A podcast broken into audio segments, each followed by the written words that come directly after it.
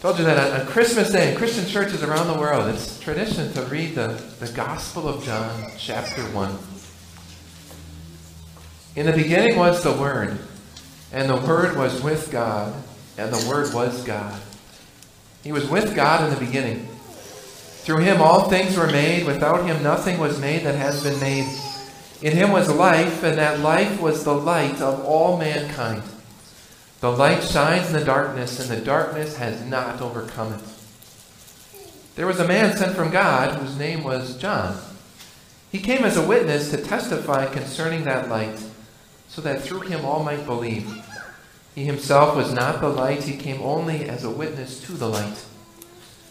The true light that gives light to everyone was coming into the world.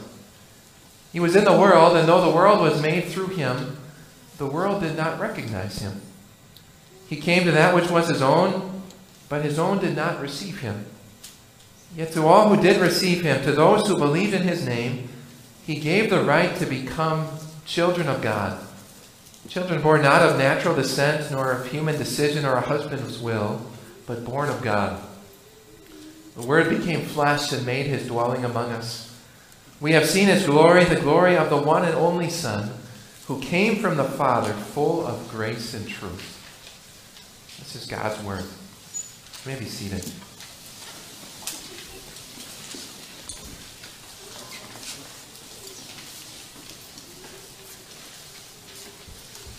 Dear friends of Jesus, have you heard the, the true story of the real St. Nicholas? Talking about the real person behind that, that other person that we're not going to mention today in our Christmas service. St. Nicholas was a, a real person who lived a long time ago. He was a Christian pastor who died on December 6th of the year 343. About 1,700 years ago. And the real St. Nicholas was known as being a very generous person. One of the stories that's told about him is he knew a, a poor father who had three daughters. And so at three different occasions, in the middle of the night, secretly, St. Nicholas went and he threw a bag of money into their window. Secretly. No one knew it was him. Not a chimney, through the window. And the father used those three bags of money to allow his daughters to, to get married. And his reputation for being generous, it, it followed St. Nicholas even after he died, so that as time went on, Christians began to, to take up the tradition of giving each other gifts on the anniversary of his death, on December 6th. You can probably figure out the rest of the story from there. But St. Nicholas is known for something other than just being generous. St. Nicholas was one of the Christian pastors who was present at the Council of Nicaea in 323 AD. You maybe haven't heard about the Council of Nicaea, but you have heard that word before, because here in our church we say the Nicene Creed. You heard that? The Nicene Creed, we use it just about every Sunday that we have the Lord's Supper. The Nicene Creed came from the Council of Nicaea in 325 AD. And in those days, there was a, a big challenge in Christianity. There was a big debate. There was a Christian bishop, a Christian pastor named Arius, who was going around teaching that Jesus is not equal with God the Father. An idea was spreading everywhere. Jesus is not equal to God the Father. As Arius taught that, he gave some reasons for it. First of all, he said, no, no son is ever as great as his father. And there might be some sons that would want to dispute that, right? The second thing that Arius said is, no son is as old as his father. And that one would be pretty hard to argue with. And so at the Council of Nicaea, Christian leaders from all over the world met to discuss this question who is Jesus? And it said that in the streets of Nicaea, there was a saying that was floating around, and the saying was, There was a time when he was not. There was a time when Jesus was not. This was the question Who is Jesus? St. Nicholas was at the Council of Nicaea, and he made his presence felt. Any of you ever heard what St. Nicholas did at the Council of Nicaea? There's a famous story. It might be a legend. We're not sure. It's not in the Bible. It might not actually be true. But the story goes that the Council of Nicaea, the debate about who Jesus is, got so fierce that in one moment, St. Nicholas stood up and he walked up to Arius and he slapped him in the face. He was that insulted that anyone would question whether Jesus is equal to God. Slapped him in the face. Now, I'm not saying that that was the right thing to do. And I'm not telling you to go out and slap people in the face. Right? I know how you think. Right? It'd be easy for you to walk, hey, on Christmas Day, our pastor told us to go slap people in the face. It's not what I'm saying. Don't go out and slap people in the face. But that action showed how important Jesus was to St. Nicholas. The real St. Nick wasn't just a generous person. He was someone who was willing to stand up for the truth of God, even to the point of slapping heretics in the face. Was he right? Not about the slapping part. But was he right about who Jesus is? If we want to know who Jesus really is, where do we need to go? To the Bible. We need to look in the Bible. The Gospel of John doesn't start with the story of the shepherds and the angels. Luke had already written that down. So when Jesus' disciple John started his story of Jesus, he uses some of the simplest words in the Bible to express profound truths about who Jesus is. In the beginning was the Word, and the Word was with God, and the Word was God. He was with God in the beginning. Through him all things were made. Without him nothing was made that has been made. John gives Jesus an, an, interesting name. He calls him the Word. And when you think about it, that's a perfect name for Jesus. Jesus is the Word who reveals God to us. Remember the big question at the Council of Nicaea is who is Jesus really? Here's what John says The Word was God. Is Jesus really true God? Yes. That baby born in a manger, that man who grew up and lived 33 years on earth and died on a cross and rose from the dead. According to the Bible, he is true God. The Word was God. But John also says the Word was with God. So which is it? The Word was God or the Word was with God? Both. How does that make sense? This is the Trinity. You know about the Trinity, right? We believe in one God, Father, Son, and Holy Spirit. Jesus is God, and He's God together with God the Father and God the Holy Spirit. Was Arius right by claiming that Jesus wasn't equal with God? No. He was wrong. It was a false teaching. Jesus is God. He's God together with the Father and with the Holy Spirit. Since when? Do you hear what John writes? He was with God in the beginning. Through him all things were made. Without him nothing was made that has been made. How long has Jesus been around? It's the beginning. Forever. Remember the, the saying that Arius started? He said, There was a time when he was not. Is that true? No. Christmas isn't the start of Jesus. Even creation itself wasn't the start of Jesus. As God, Jesus has been around forever. He was with God the Father way back in the beginning. I tell you how John uses simple words to explain profound truths of the Bible. In the beginning was the Word, and the Word was with God, and the Word was God. Jesus is true God. But That's not all he is. John goes on to say, The Word became flesh and made his dwelling among us. This true God took on human flesh and became a human being. Jesus has been true God from eternity, but he became truly a man on, on Christmas. That's what makes this day so special. Today, Jesus became a, a man, a human being, like you and me. And just, just think about how remarkable that is. The God of the universe, who is bigger than heaven and earth, somehow fit himself into a seven or eight pound baby. Can you figure out how that works?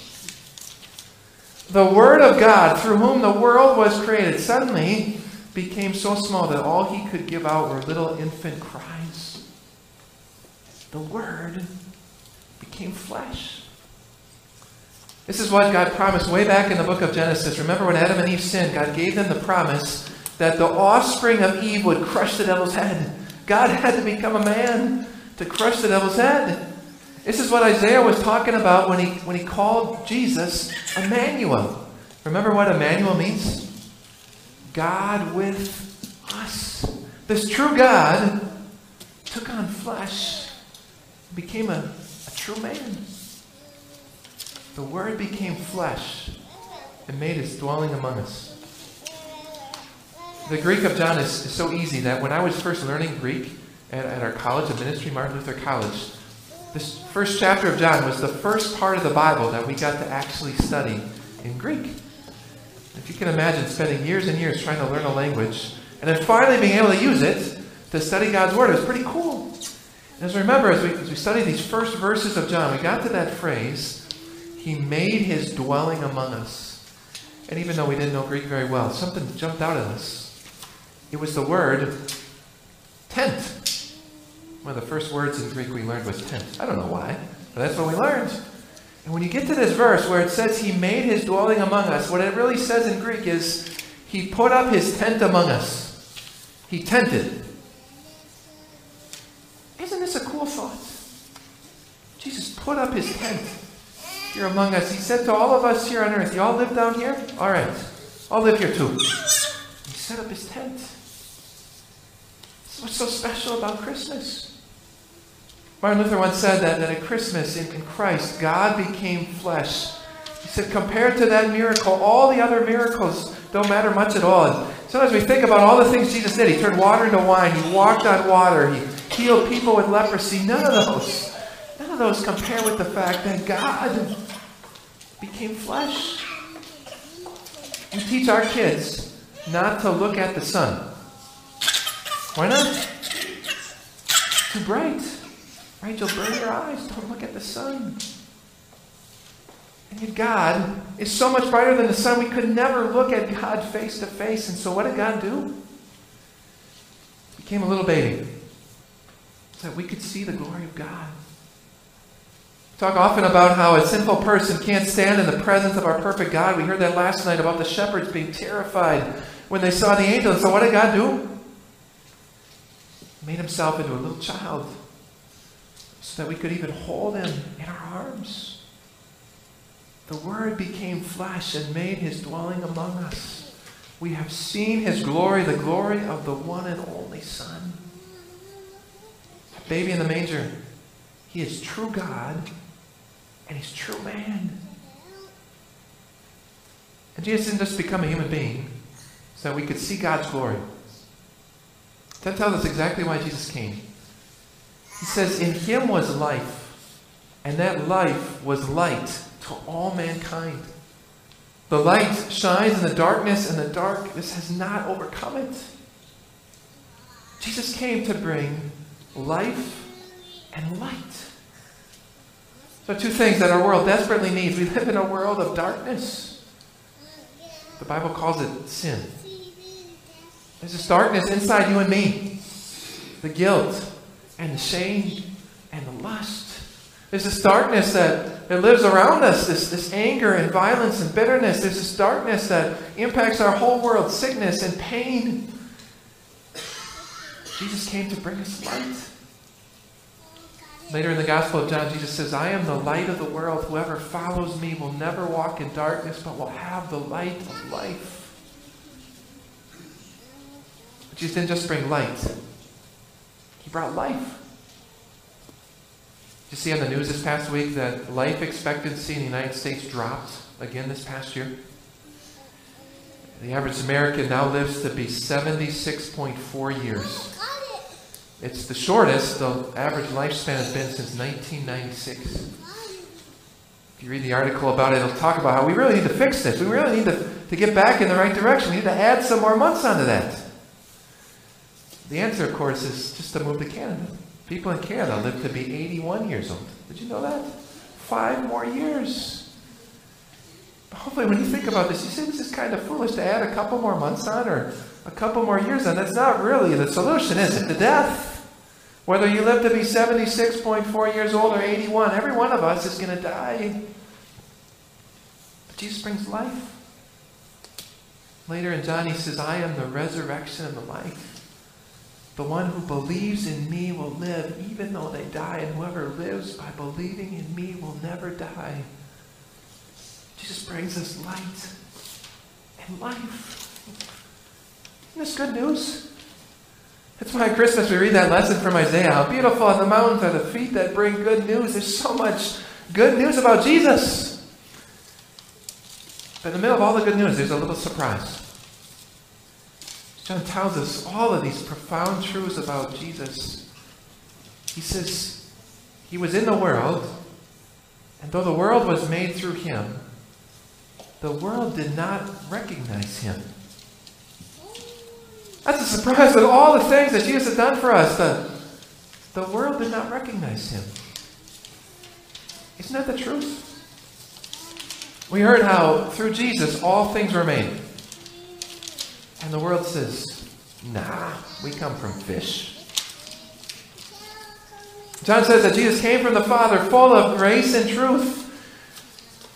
And the world says, no, there is no truth. What's true for you is not true for me. Heard that Jesus is the one and only Son. And the world says, no, all gods are the same. There's lots of different paths. It's all the same God.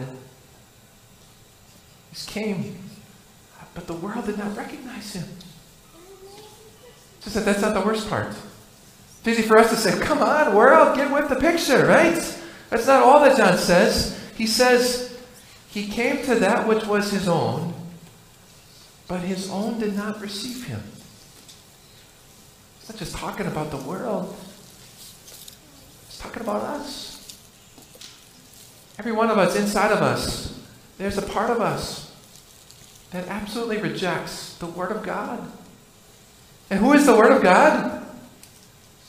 It's Jesus. Every one of us knows the light. And yet, how often don't we choose instead to live in the darkness of sin? Jesus comes to the world and he says, I'm coming to save you. I'm going to bring you forgiveness and peace and eternal life. And we say, nah, no thanks. Came to that which was his own, but his own did not receive him. This is why Jesus has to be true God and true man to save us. We need someone to save us. He has to be true man so that he can take our place so he can live in our place. So that Jesus could be tempted just like we're tempted. So that Jesus could suffer just like we suffer. He had to be a human being. So he could save us human beings. But he had to be God. So he could be perfect. So when he was tempted, he never sinned. When he suffered, he never complained. He never doubted. He never failed. He was our perfect Savior, God and man. And Jesus had to be a man so he could die on the cross. Because that's what we really deserve for our sin. We deserve death and hell. If Jesus was going to save us, he had to die our death. He had to be a human being to die for us on the cross. But he had to be God so that when he died, that death counted for everybody. You could crucify me. Hopefully not on Christmas Day. That'd be kind of a down. Right? But you could crucify me. And if you did, how much would my death count for? hoping you'd say a lot, right? But nobody did. It would count for one life. My death would count for, for one person, for me. Yet when, when God died on the cross, how many people did his death count for? Everyone. Because how much is God's life worth? Worth it all.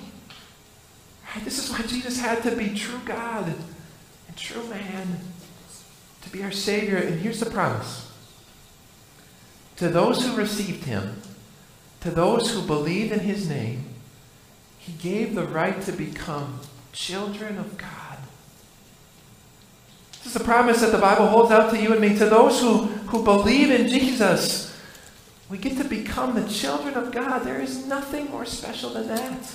Right? At Christmas, you get to see a parent's love for their children. And just think about God's love for you and me. Jesus is the one and only Son of God. But Jesus didn't want it to stay that way. Jesus wants as many people as possible to be the sons and the daughters of God. And so he offers us this promise to you who believe in Jesus, you have the right to become the children of God. Isn't this special? Isn't this good news?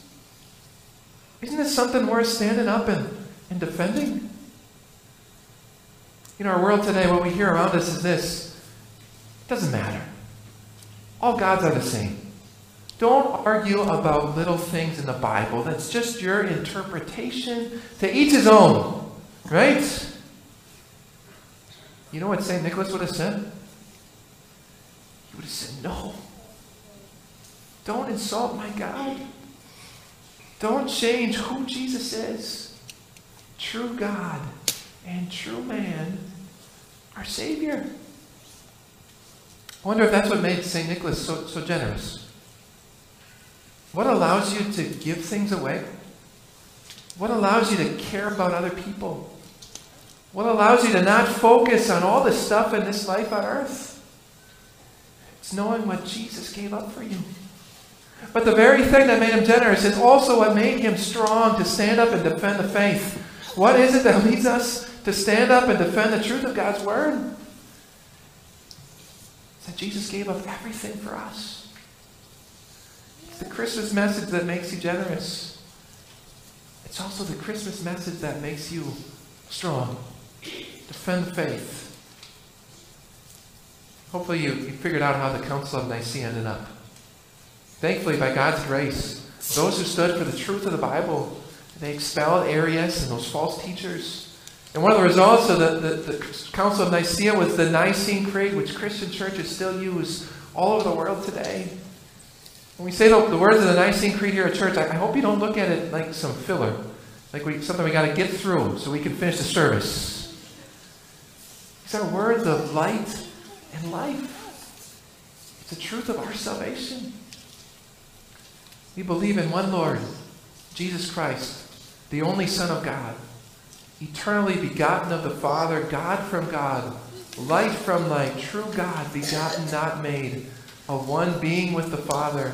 Through him all things were made. For us and for our salvation, he came down from heaven, was incarnate of the Holy Spirit and the Virgin Mary, and became fully human. There is no doubt about who Jesus is. He is true God and true man, our Savior. Amen. Let's say a prayer. Dear Lord Jesus, throughout the, the history of the world, people have argued about who you are. There's always been false ideas like Arius, his idea that you're, you're not the same, you're, you're not as, as eternal as God the Father is. We're thankful, dear Jesus, that your word is so clear. You had your Apostle John write down these words for us that you are God and you are with God, both. That you are God and yet you, you took on flesh to become a, a human being like us. Dear Jesus, help us ever grow in our knowledge of you, our faith in who you are, true God and true man, our Savior. Amen.